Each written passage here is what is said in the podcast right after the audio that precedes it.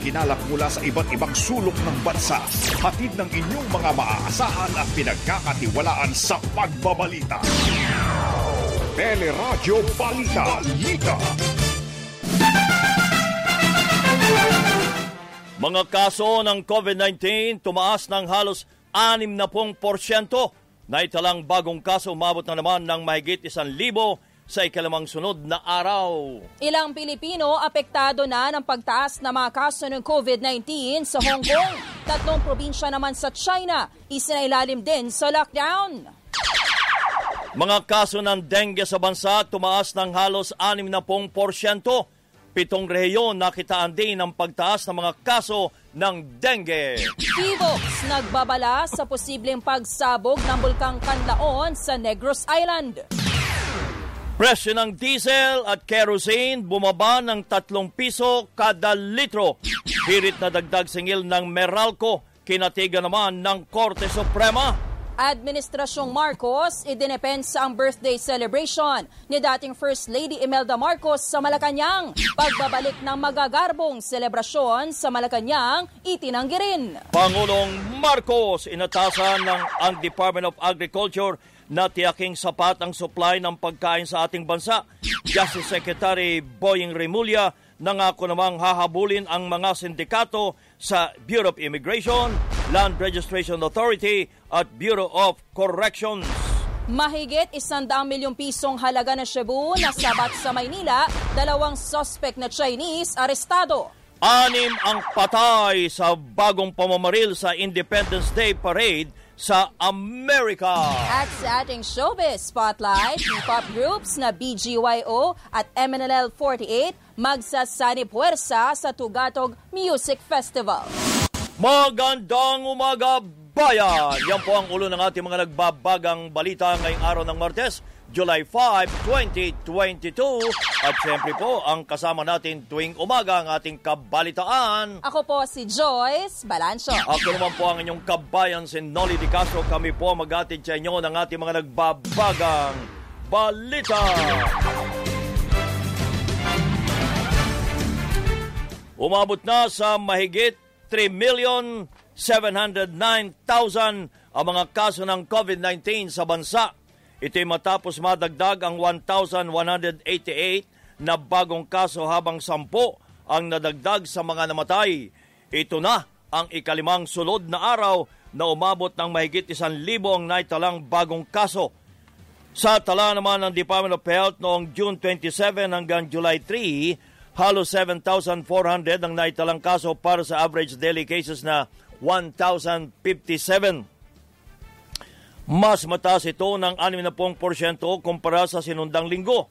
Pero ayon kay Octa Research Group Fellow Dr. Guido David, hindi pa may tuturing na banta sa healthcare system ang bahagyang pagtaas sa healthcare utilization sa Metro Manila pagkumpara natin yung mga nangyari sa ibang bansa na nagkaroon sila ng uh, pagtaas ng bilang ng kaso because of the Omicron BA4 at BA5 na ngayon ay kumakalat dito sa bansa natin, gano'n rin na nakita natin, mini surge. Hindi siya tulad ng level nung uh, January this year, yung first Omicron uh, wave, at saka last year yung Delta at saka yung Alpha and Beta.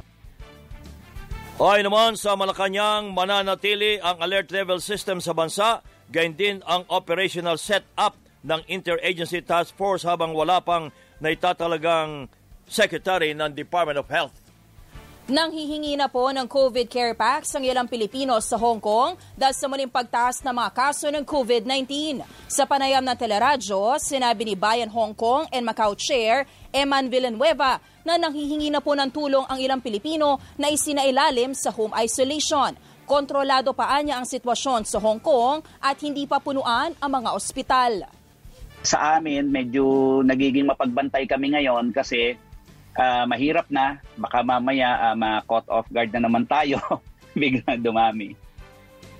Samantala, mahigit 1.7 million na residente ang apektado naman ng lockdown sa Anhui Province sa China. Nagpatupad ng lockdown matapos umabot sa halos 300 na netalang bagong kaso sa naturang probinsya. Nung nakaraang linggo, isinailalim din po sa lockdown ang Sijan at Lingbi County kung saan hindi po pinapayagang lumabas ng bahay ang mga residente hanggat hindi sila sumasailalim sa COVID-19 testing. Tumaas ng 58% ang mga kaso naman ng dengue sa ating bansa. Mula noong Enero, mahigit 51,000 na ang naitalang kaso na mas mataas kumpara sa mahigit 32,000 noong nakaraang taon. 239 na ang mga namatay habang pinakamaraming kaso sa Central Luzon na sinundan ng Central Visayas at Zamboanga Peninsula.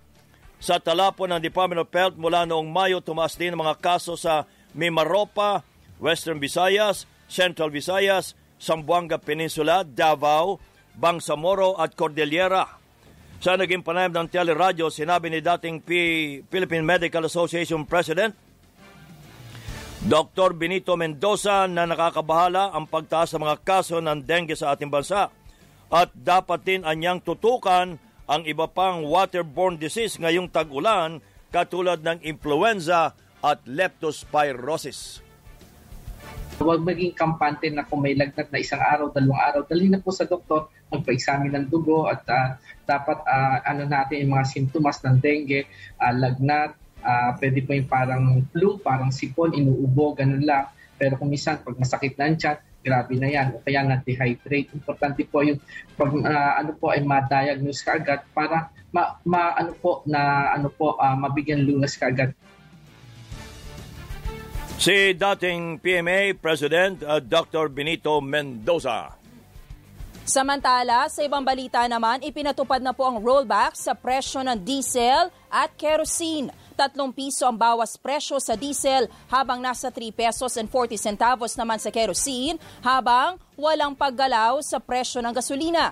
Pero aminado po si Energy Assistant Secretary Gerardo Ergisa na hindi pa matukoy kung magtutuloy-tuloy ang rollback sa mga susunod na linggo parang sinusuntok tayo araw-araw at least may isang linggo tayo na hinintuan suntukin. Then uh, mag mag uh, recover tayo, mag-regroup. With this optimism, uh, this uh, commitment by OPEC, I hope uh, this will really uh, bring some uh, the change of uh, balance in the supply.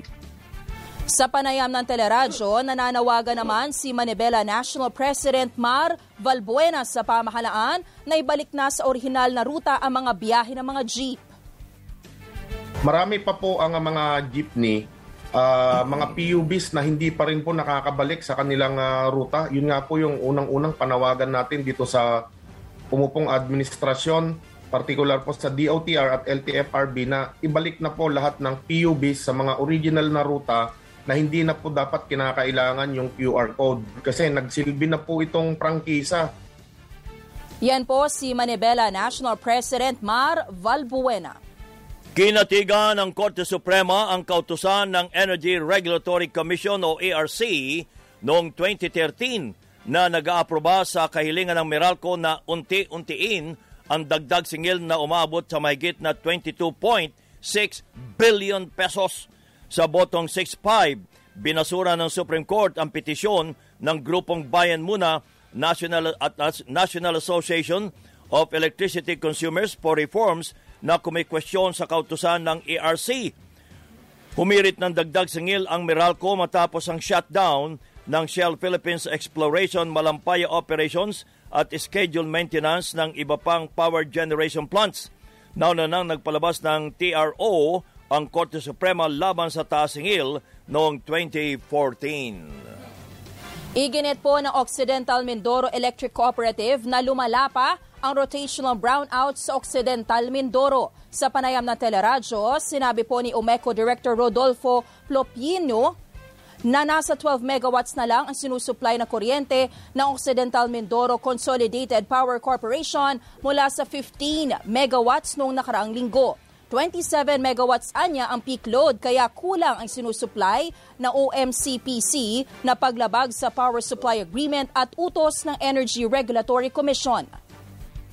Imbes na 27 Oh. at doon sa PSA naming tatlo dapat po yun ay 31 Mm. may reserve pa sana 12 lang po lumala ang aming rotational bar out iyak po talaga kami gabi po madilim sa mga lugar namin. May nakawan na. Nagpadala po kami ng demand letter na ip- ipatupad yung order ng ERC at ang aming plano ay mag-file ng formal letter ah, ah, formal case sa ERC violations ng Okay, tatlong PSA Nanindigan din ng ERC na dapat sumunod ng OMCPC sa utos po ng ahensya at kasunduan sa OMECO.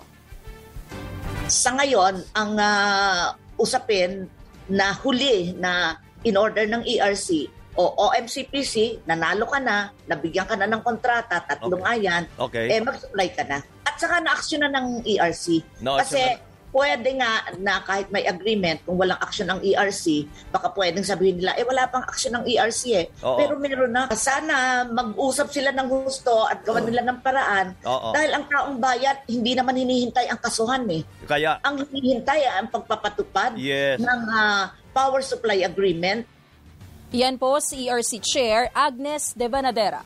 ang follow-up niyan ay aabot na rin sa House of Representatives at saka sa Senado ang naturang issue sa Occidental Mindoro. Samantala, nagbabala ang PBOX na posibleng ah, phreatic at steam-driven explosion ng bulkang Kanlaon sa Negros Island. Sa naging panayam ng teleradyo, sinabi ni PBOX Officer in Charge, Undersecretary Renato Solidum, na bunso dito ng mga naitatalang pagyanig, mataas na pressure at pamamaga ng bulkan. Nagpapakita ho ba sila ng hindi magandang paggalaw? At tama po, ano, ah, matagal na pong ah, nasa alert level number one naman ang Canlaon Volcano. Okay.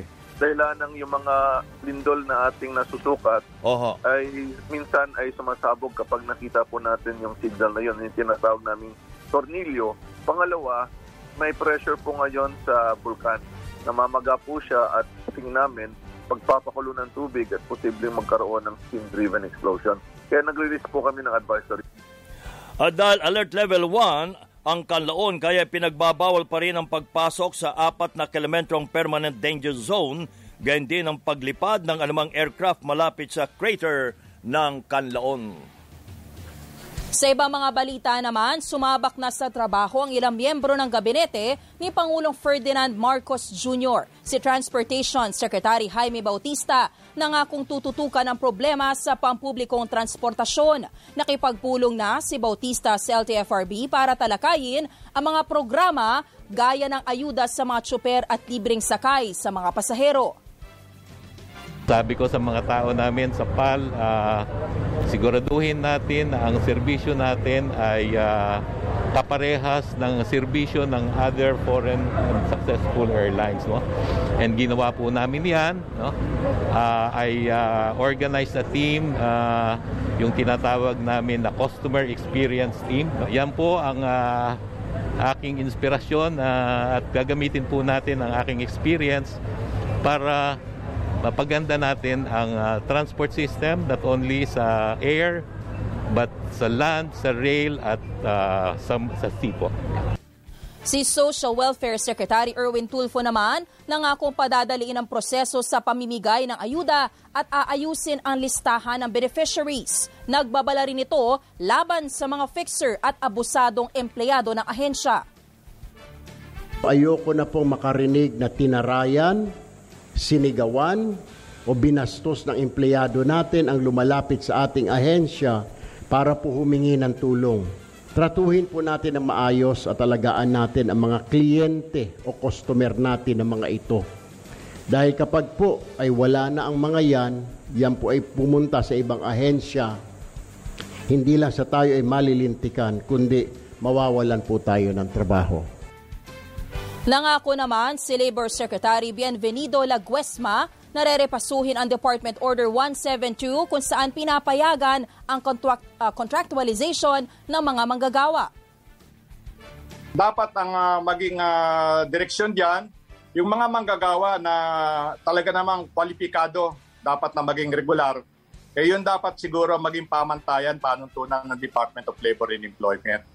Hindi yung uh, pagdating ng uh, almost two or three days before the uh, end of the six months, sasabihin na lamang na ikaw ay hindi qualified. Kasi Ayun. dapat sa unang araw pa lamang ng kanilang panun- paninilbihan o pagtatrabaho, alam na nila yung mga standards kung saan ay ah, sila ay huhusgaan o bibigyan ng grado kung sila ay papasa bilang regular. Sisikapin namin na sa loob ng anim na buwan, ah, medyo magkaroon ng pagbabago sa ganyang klaseng arrangement. Tiniyak din nila Guespa na hinahanapan na po ng balanseng solusyon ang umiiral na deployment ban sa mga manggagawang Pilipino sa Saudi Arabia. Labing tatlong minuto bago magikawalo ng umaga, nagbabaga pa rin ang mga balita sa pagbabalik ng Teleradyo Balita.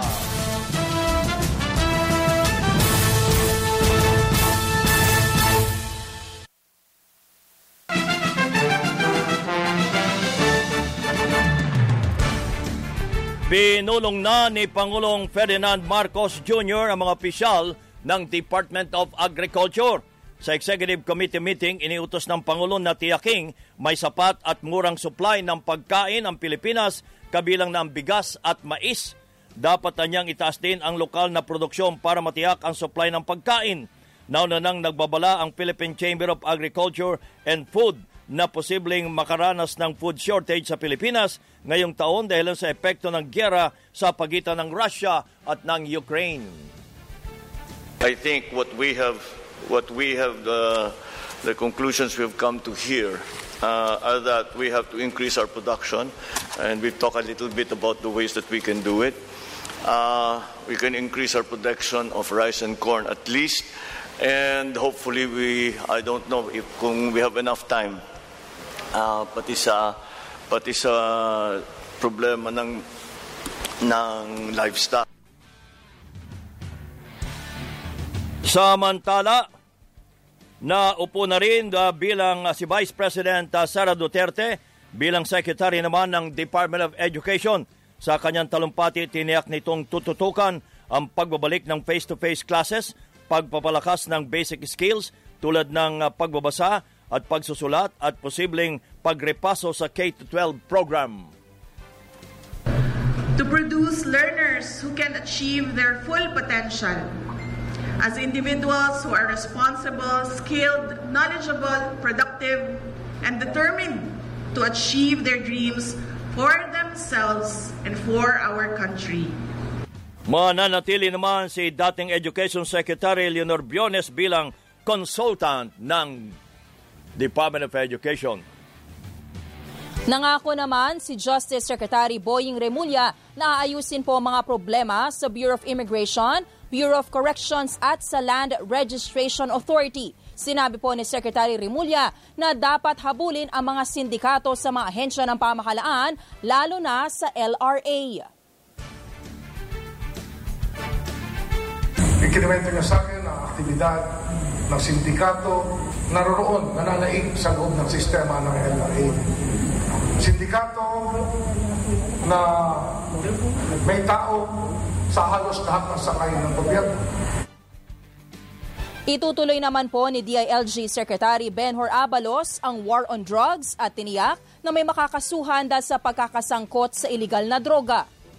Napaka-importante sa lahat, walang droga sa kulungan. I will have a surprise visit.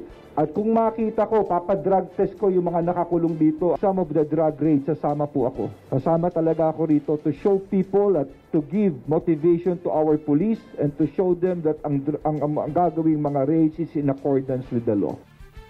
Tiniyak din po ni Secretary Abalos na ibabalik sa kaban ng bayan ang nasa 577 million pesos na unobligated funds ng DILG na nakalaan para sa sahod ng contact tracers at iba pang kagamitan para sa pagtugon sa COVID-19 pandemic.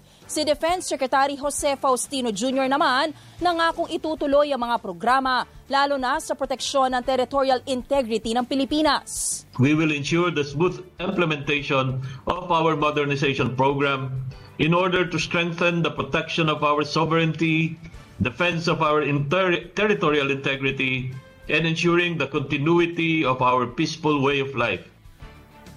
Itutuloy din po ni Information and Communications Technology Secretary Ivan John Uy ang free Wi-Fi project ng Administrasyong Duterte. Mas pagitingin din anya ang kampanya laban sa iligal na operasyon ng isabong sa bansa. Hinimok si Pangulong Ferdinand Marcos na ibalik ang pagiging miyembro ng Pilipinas sa International Criminal Court o ICC. Sinabi ni dating Senador Laila de Lima na maghahatid ng positibong epekto sa imahe ng bansa kung hahayaan ni Marcos na imbestigahan ng ICC ang war on drugs ng nakarang administrasyon Duterte. Pinaalala naman ng grupong uh, Manlaban o Manlaban sa EJK ang naunang pahayag ni Marcos na nais niyang isulong ang human rights matapos makipag-usap sa mga opisyal ng United Nations. 2018 nang ipag-utos ni dating Pangulong Duterte ang pagkalas ng Pilipinas sa Rome Statute na isang kasunduan ng United Nations na siyang nagtatag naman ng ICC. Idinepensa ng Administrasyong Marcos ang pagdiriwang ng kaarawan ni dating First Lady Imelda Marcos sa Malacanang. Kasunod po ito ng paglabas sa social media ng mga larawan sa birthday celebration ng dating unang ginang sa Rizal Hall. Sinabi po ni Senator Amy Marcos na simpleng salo-salo lang ang nangyari sa kaarawan ng ina at walang ginastos na pera ng pamahalaan. We had a simple family, uh, family and friends get together, just a small get together, and her uh, musical and art scholars uh, performed uh, a small recital for her, and she was very, very pleased. Bawal ba yun? Di ko alam. Kasi nagba-birthday party rin ako nung bata ako dun eh. Bawal ba yun? Iginit din po ng Malacanang na simple at tradisyonal na okasyon lamang ang idinaos na inaugural dinner para kay Pangulong Ferdinand Marcos Jr. noong Webes. Itinanggi rin ng Administrasyong Marcos na magbabalik ang magagarbong selebrasyon sa Malacanang. We assure you that the President will adhere to law. Mm-hmm. And so that is the presumption. We will the president has made no directive in excess of anything that is written in the law. Yan po si Press Secretary Trixie Cruz Angeles. Isinulong ang pagbabalik ng subject na history, ang tunay na history sa high school. Ito'y matapos mag-trending sa social media ang naging pahayag ng aktres na si Ella Cruz na inahalin tulad ang kasaysayan sa chismis sa naging panayam ng teleradyo.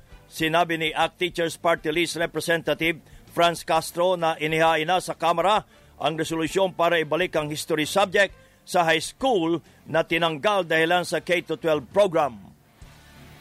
Worry kami, kaming mga teachers, uh, dito sa ano no dito sa pamamaraan ng pagtalakay ng history. Kasi uh, hindi ganoon eh. Hindi ganoon yung pagtalakay natin ng history. Hindi lang siya simpleng uh, memorization pag ano lang ng mga events. So tinatalakay natin ito i-analyze natin ano ba yung mga nangyayari sa kasaysayan natin para in the future, uh, hindi na maulit yung mga uh, lessons na hindi maganda. Ayon naman kay Alliance of Concerned Teachers Secretary General Raymond Basilio, dapat gawing Pilipino talaga ang pagtuturo o language of instruction. Matagal na niyang ginagamit ang English sa pagtuturo pero hindi naman tumataas ang kalidad pa rin ng edukasyon tignan natin yung uh, ating mga karatig bansa ay uh, sariling wika yung gamit no at uh, talagang uh, uh, nagagamit nila yung uh, kanilang wika upang mapataas yung antas ng uh, kalidad ng kanilang edukasyon. Si Alliance of Concerned Teachers Secretary General Raymond Basilio. Hinihintay pa po ng Malacanang ang rekomendasyon ng Department of Justice hinggil sa magkakasunod na pagkamatay sa COVID-19 ng nasa walong high-profile inmates na New Bilibid Prison. Sinabi po ni PCOO Secretary Trixie Cruz Angeles na hindi pa po inilalabas ng DOJ ang resulta ng evaluation hinggil sa rekomendasyon ng NBI na makasuhan ng murder ang nasa 20 at 2 pulis. Lumabas sa investigasyon na may irregularidad sa pagkamatay ng mga inmate mula noong 2020, kabilang na ang hindi pagtutugma ng salaysay ng mga pulis at testigo, gayon din sa medical records at CCTV footage sa insidente. Nauna nang nanindigan ang Bureau of Corrections na COVID-19 ang sanhi ng pagkamatay ng mga preso na hindi naman isinailalim sa autopsy. Sa Maynila, mahigit isang daang milyong piso na alaga ng shabu ang nasabat sa isang bypass operation sa Malate. Naaresto ang dalawang suspect na Chinese na naman matapos magbenta ng shabu sa parking lot sa Barangay 720. Nakumpiska sa dalawang Chinese ang labing limang kilo ng shabu na nagkakahalaga ng 102 million pesos. Nasa custody na ng PIDEA ang dalawang Chinese. Balita naman sa labas ng bansa sa Amerika, ani mapatay sa pamamaril sa gitna ng Independence Day Parade sa Illinois. May git dalawampu rin po na sugatan habang tukoy ng sospek na patuloy na tinutugis. Kinansela na po ang aktibidad habang hinimok ang publiko na manatili muna sa kanilang mga bahay. Kinondena na ang pamamaril matapos ang halos sunod-sunod na shooting incident sa iba't ibang parte ng Amerika mula pa noong Mayo. Spotlight. Good morning, Miss Geniel Krishnan. Good morning. Good morning, kabayan at Joyce. Sa ating show with Spotlight, magsasama sa isang performance ang P-pop groups na BGYO at MNL48. Ipinasilip na ang collaboration number ng dalawang grupo para sa Tugatog Music Festival sa July 15 sa MOA Arena, kung saan itatanghal nila ang kanilang mga awiting sabay at high tension. Bukod sa BGYO at MNL48, tampok din sa nasabing music festival ang iba pang P-pop artists tulad ng Vinny at OPM artist na The Ones at si Zach Tabudlo. Para